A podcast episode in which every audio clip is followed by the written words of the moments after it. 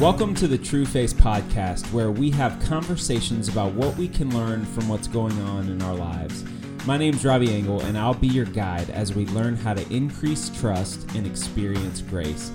Today, I'm excited to welcome a guest to the podcast that I just met a few months ago, but we have really enjoyed our conversations and engaging with him, and he feels like an older friend.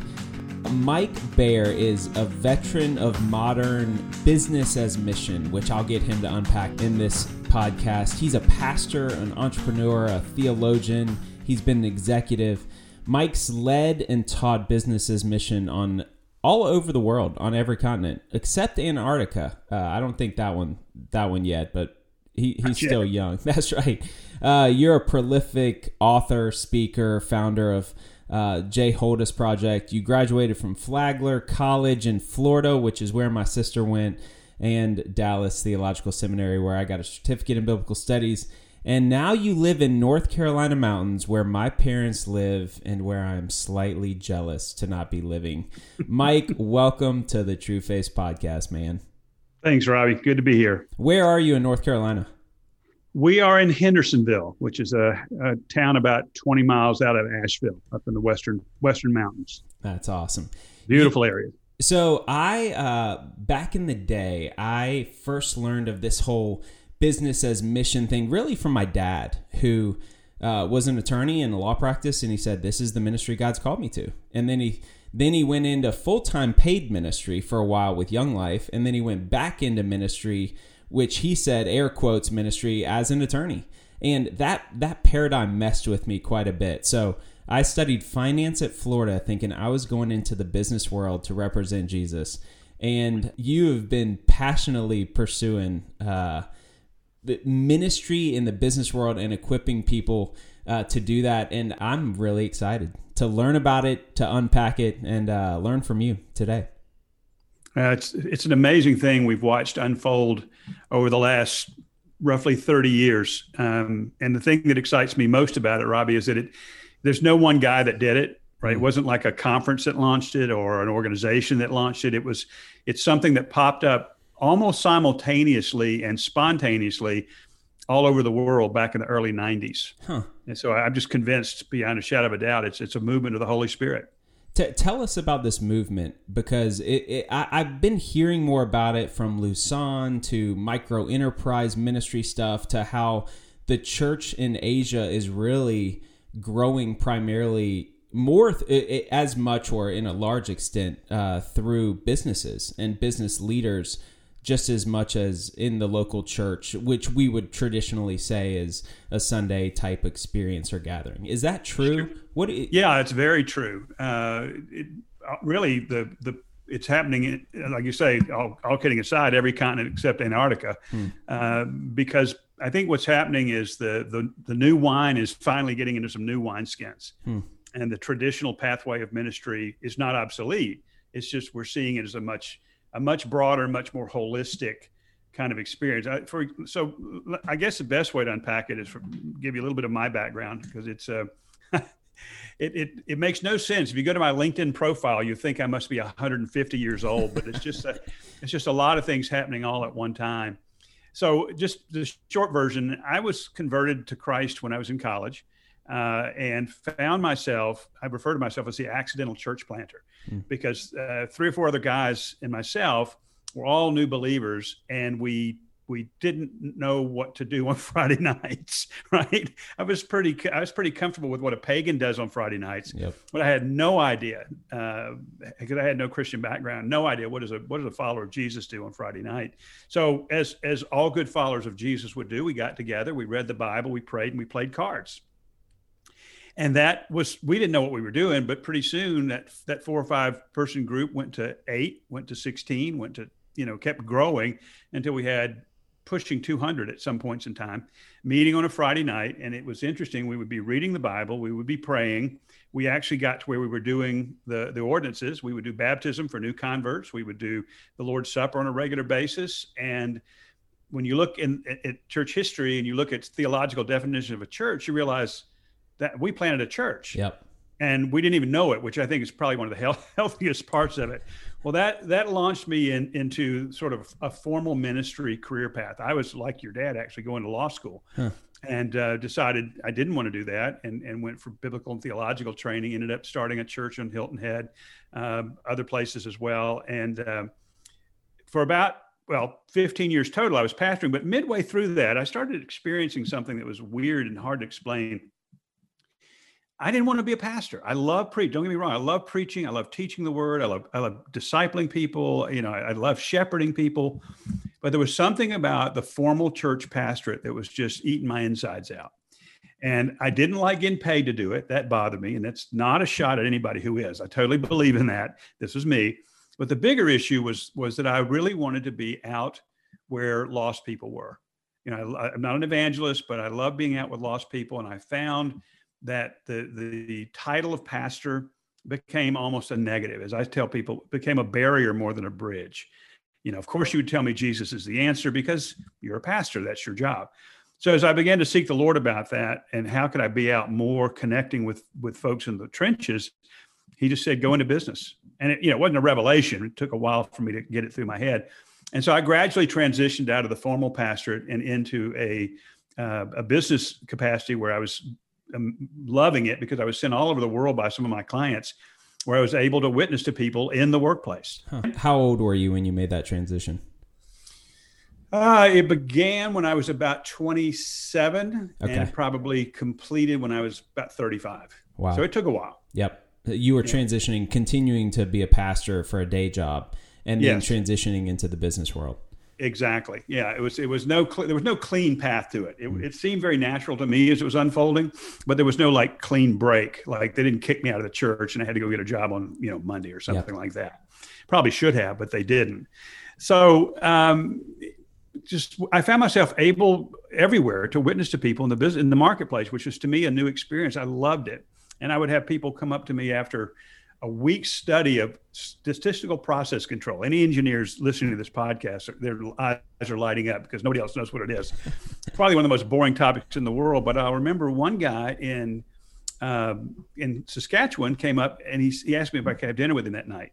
And we are about 30 hours into a 40 hour course. I said, sure. Why? He said, because you know God and I don't. Huh. I was blown away. I mean, I wanted to ask you what part of upper control limits and lower, you know, what what what made that difference. But the Holy Spirit was at work, and wow. so I, I, went from having a, a, chapter in my life of, of you know formal, traditional, sort of sacred ministry into what many people would call secular work, but with ministry mixed into it. And it was great. It was a wonderful ten years. I had fit, about ten years of the pastor at the time, and about ten years of, of business at the time. But I kept wrestling with, you know, Lord, this has got to all fit together so the punchline is after wrestling with this, this is the way the Lord deals with me, I guess. Um, I ended up being invited to Kyrgyzstan, the newly independent Republic of Kyrgyzstan in Central Asia. Went over there more out of curiosity than out of a sense of call. But when I was there, the Lord met me in one of the most profound ways since my conversion. Hmm. I call it the "for this was I made" moment because what happened there is I found that as a Christian in business, the entire country was opened up to me. Wow. I mean, the quarters of power, the villages of the poor, it didn't matter because I, I, was bringing something they perceived to be of value. And at that point, I began to realize these two things are not separate, they are one. And that's that's where ultimately the, the term business as a mission came about. It was we use the term the, the seamless integration of business as mission. And in that context of working among the Kyrgyz, for me, it took great definition in in a missional capacity, in a global missions uh, kind of context. You said that started for you uh, in Kyrgyzstan, and it, how have you been doing this work since then? And what does this work look like to you? Uh, I'm I'm trying to get my head around.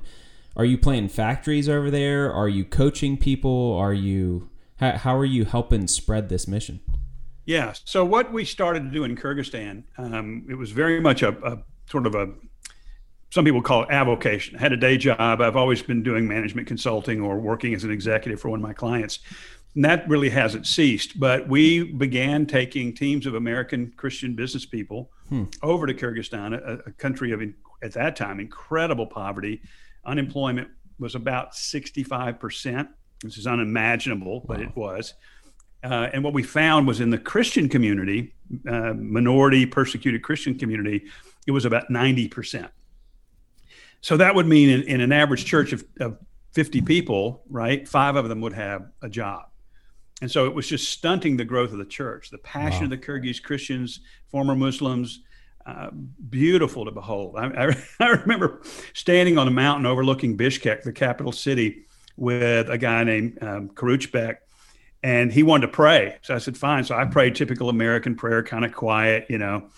And uh, he stood with his arms outraised and, and it just began to bellow over the city. And I thought, you know, the Lord's going to open the earth up and swallow these guys. It was so powerful, but their passion was amazing, but their poverty was crippling. Hmm. And so we began to realize that we could take our ability to start and grow businesses, transplant it to them, not do it for them, but transplant it to them, provide funding, coaching, mentoring, and so forth, that we could make a difference in that and that's where what became known as the Joldos project was was formed, and it was a micro enterprise development project that used volunteers. Uh, it was it was donation based investment with no ex- ex- expectation of repayment, mm. although it was repaid. Mm. And in the first few years, started several hundred businesses, and we saw, ironically for us, what we really got excited about is about every other business that was started resulted in a church being planted. Wow because they would go into a village, they would go into a town. Business would give them relationship, it would give them standing, even though they were believers. And from those relationships came disciples. And what do disciples do?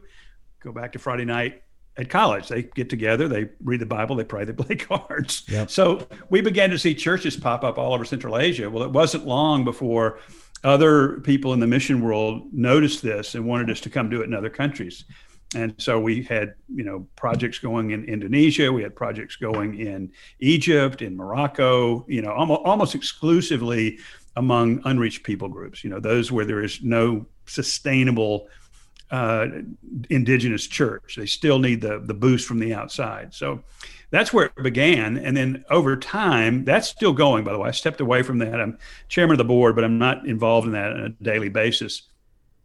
I stepped away from that in 2012 because I, again the lord began to give me a sense of discontent with that and that was a great thing but they didn't need me and so i was like okay lord these folks are up and running they do it on their own they don't need me around what is it you want and he began to give me a heart for the next generation you know i'm i'm i'm, I'm not an old man but i'm an older guy and I really believe that the next generation of disciples coming along in the business community are going to be the real world changers. Mm-hmm. I think we've we've sort of you know blazed a trail. We we've left some marks on the trees, but there's a lot of people, not just in the U.S. by the way, but really all over the world, mm. that feel called to business. They love God, and they they really haven't known what to do with that. They feel like like the world has or the system, I should say, the system gives them two paths right? If you love God you, and you love business, you got to make a choice. You either go into ministry or you go into business and tithe and be the faithful business person for Christ, which is wonderful. But that's where the term third path came from. We said there's got to be another way, a hmm. third path where you can love God in business and you can see him glorified. You can see the kingdom expanded. You can see men and women coming to Christ, being discipled. You can see businesses, you know, going to places that nobody else can go closed countries, restricted access countries, um, and it's happening. I mean, to the to the point now where it's, it's such a movement. Um, I mean, we have we have Silicon Valley gazillionaires creating investment funds mm. to help fund not just these little micro enterprises, but but bigger businesses. Hundred thousand dollar investment, in some cases, million dollar investments, and they're creating jobs. They're alleviating poverty. They're wow. establishing churches. They're they're breaking human trafficking rings. I mean, the goodness that's coming out of this is absolutely incredible. uh, unpack what you've seen. You mentioned earlier it really took off in the '90s, and it felt like a a movement. Or uh, what have you watched? Is it a movement? Is it a revival of God leveraging business and capitalism for the kingdom? Or uh, describe what you've seen. Yeah, I think. Well, I, I, like your term, capitalism for the kingdom. It's it's a. Uh, well, I've seen several things happen again, more or less simultaneously. Robbie, the the part of what happens is when you would see people go overseas to be able to use their business gifts in a, an incredibly obvious way for Christ, right? It's, it's, it's not as obvious as just being a, um, you know, a witness in the workplace, but being able to go overseas and help struggling believers start businesses, change their lives, multiply churches. What what what I saw that was so exciting was that business people, particularly in the American church, but it took off in the UK and Australia and other places, they began to realize that their calling was a high and holy calling too. You know, this is never ever meant to be a criticism of anybody that's in traditional ministry. That's a high and holy calling. But so is business, so is medicine, so is education, right? And so, as business people, the great unreleased resource of the church hmm. began to understand that they weren't just walking checkbooks, but their their calling to business, their joy in business, their knowledge of business could really make a difference around the world for the kingdom. You, you, you would watch people spread wings and fly. It was just, it was beautiful to see that they no longer had to limit themselves to sock puppets in vacation Bible school. They could mm-hmm. they could hop on a plane and, and take their knowledge of entrepreneurialism or or engineering or manufacturing and literally impact the world with that and watch the goodness come out of it. It goes on and on, but that's that's what I saw. Now I would say that that is matured to the point that it's the American church still isn't fully embracing it, but mm-hmm. it's embraced, mm-hmm. right? It's a little bit like the message of grace you know it, it's not embraced everywhere. It's yep. it's sort of embraced. This is similar to that. Yep. What would it look like to you if the american church really did embrace this? Wow. So i wrote a book about that actually called the, the pastor and the business person. And and what it would look what it would look like is i think several things. One is is business people would be as honored within the church body as pastors and missionaries I mean, first of all, when was the last time you saw somebody who was taking a new job called up to the front of the body to be commissioned for that job? All right. So it would it would have visible signs mm. of support and respect and recognition, not in a prideful way, but it would be the body recognizing just as, you know, Billy Bob is, is called to go to uh, Uganda, you know, so Joe Bob is called to go work in corporate McDonald's. I mean, it, it would be that that recognition. The second thing is, I think it would really unleash our minds to see what the kingdom really is. That the kingdom is not just a future thing, the kingdom is also a here and now thing. You know, the kingdom is where the king is. Uh, the kingdom is where the king reigns. Well, the king reigns in business just as he does in the church. Mm. And so being able to go through that to me would be that, that would rock our world. Um, and I think that the third thing would would be to see pastors really take on and, and this is not a shot at pastors because again I lived it. it it's that see them really take on what does it mean to equip a man or a woman to serve Christ in the business world?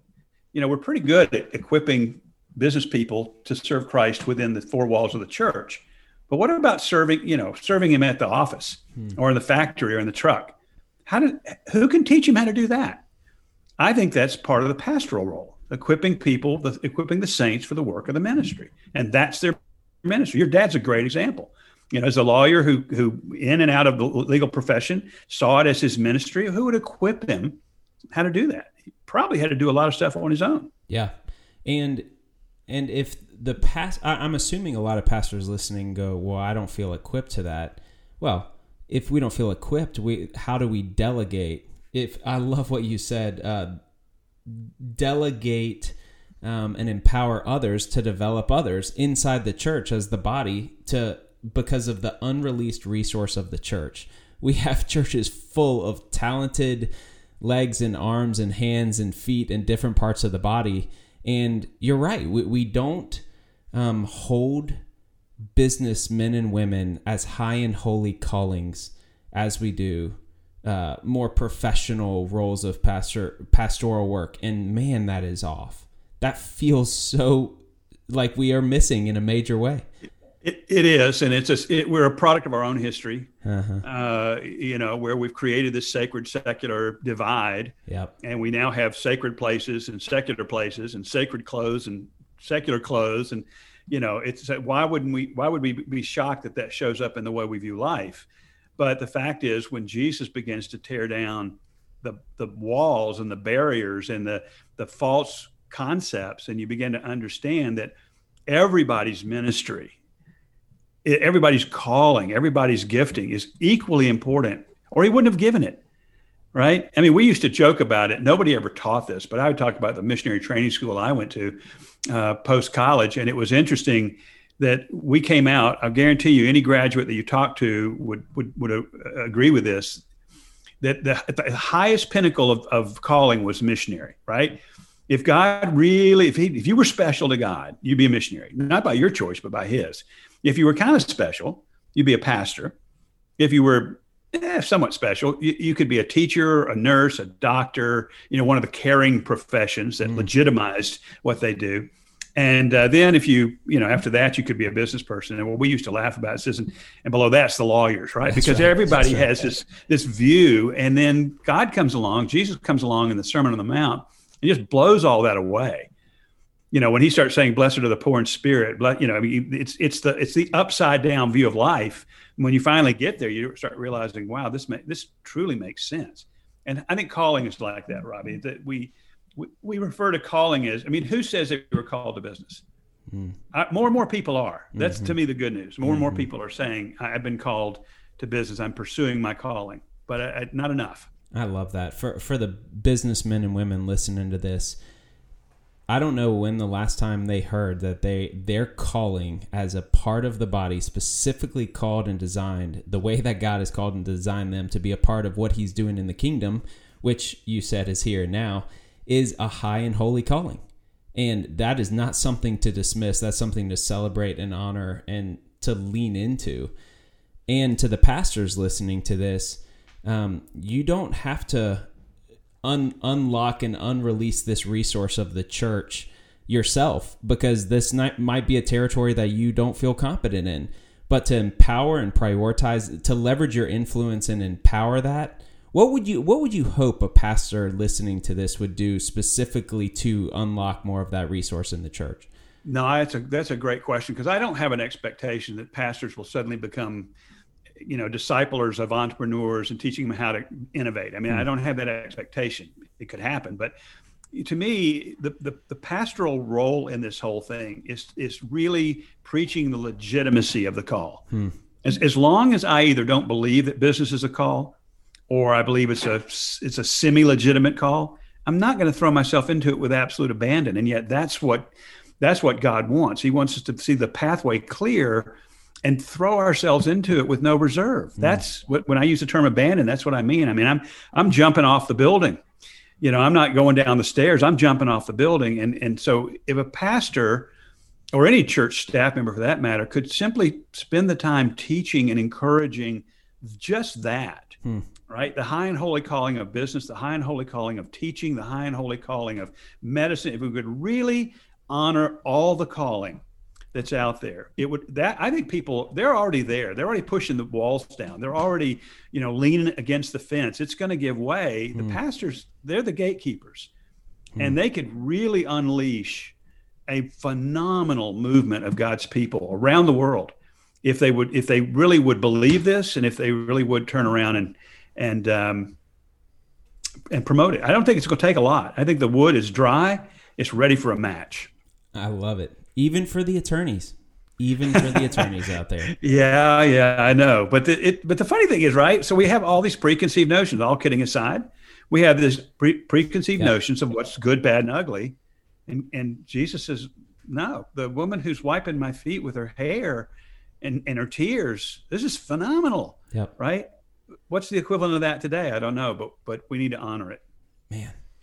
So as we as we wrap up, what are your hopes for um, the business men and women in regards to the tension between how they can steward their current positions if it feels unproductive and un kingdom oriented. For example, I'm just coding and I have very little ministry impact currently. So how how do how do they steward their roles and tasks that God's put them in now? In, in let's call it the U.S. and how do they leverage this? Uh, how, how can they be a part of the broader work of what God's doing around the world? Yeah, that's really a good question. So I, I'll answer it in two ways. Um, one is is we we really need to have our eyes open to see the reality. As much like Elisha and his servant in Dothan, you know, where he, he, says, Lord, open his eyes, and suddenly the servant sees that they're surrounded by angels there as their, as their guards. I mean, what an amazing revelation. I, I think we need to be praying for that, that, mm. that God would open our eyes to see the value and the, and the intrinsic value of what we do right now. Coding is a great example. You never know the code you're writing now, how it's going to be utilized somewhere to bring blessing to somebody, right? So there's that whole just really give me a fresh perspective on work, hmm. period. The other side of it uh, is to really thoughtfully and prayerfully, we, we use the term intentional, um, to see, to seek the Lord on how what you do is connected to what He's doing in the world. Hmm. Right. And, and there's, I mean, what God is doing in the world is right. He's making disciples of every nation. Right. It's Revelation 7 9, at the end of the game people from every kindred, tongue, tribe, and nation with their palm branches in hand, worshiping God and the Lamb. That's that's what he's doing. And so you got to ask yourself, well, Lord, if that's what you're doing, you're discipling the nations, and the kingdom's coming right now. How can my work connect to that? And, and he will show you amazing ways. I mean, I would have never thought that my gift for starting companies would have resulted because it started out as a gift for starting churches. Mm. I, I, I, would have imagined that that would have connected to what he's doing in the unreached people groups. Same mm. thing is true of, of so many other vocations. It's like there is a connection. Sometimes it is just giving. And that's great. We need we need givers or investing, but we also need people that can take their knowledge, go serve for a month in Nairobi, Kenya, make a difference. Uh, there's so many different ways. So I, so I answer two ways. One, open my eyes now to see what's going on and really give me a strong sense of intentional connection to what you're doing in the world. Wow. I love that. Um, as, as a guy similar to you who's been in quote unquote uh, the top tier full time ministry per the world's, you know, like the church's view of like God's calling, and I've slung pizzas and worked, you know, as lifeguards in different roles. Uh, um, counseling in a secular agency, different roles professionally.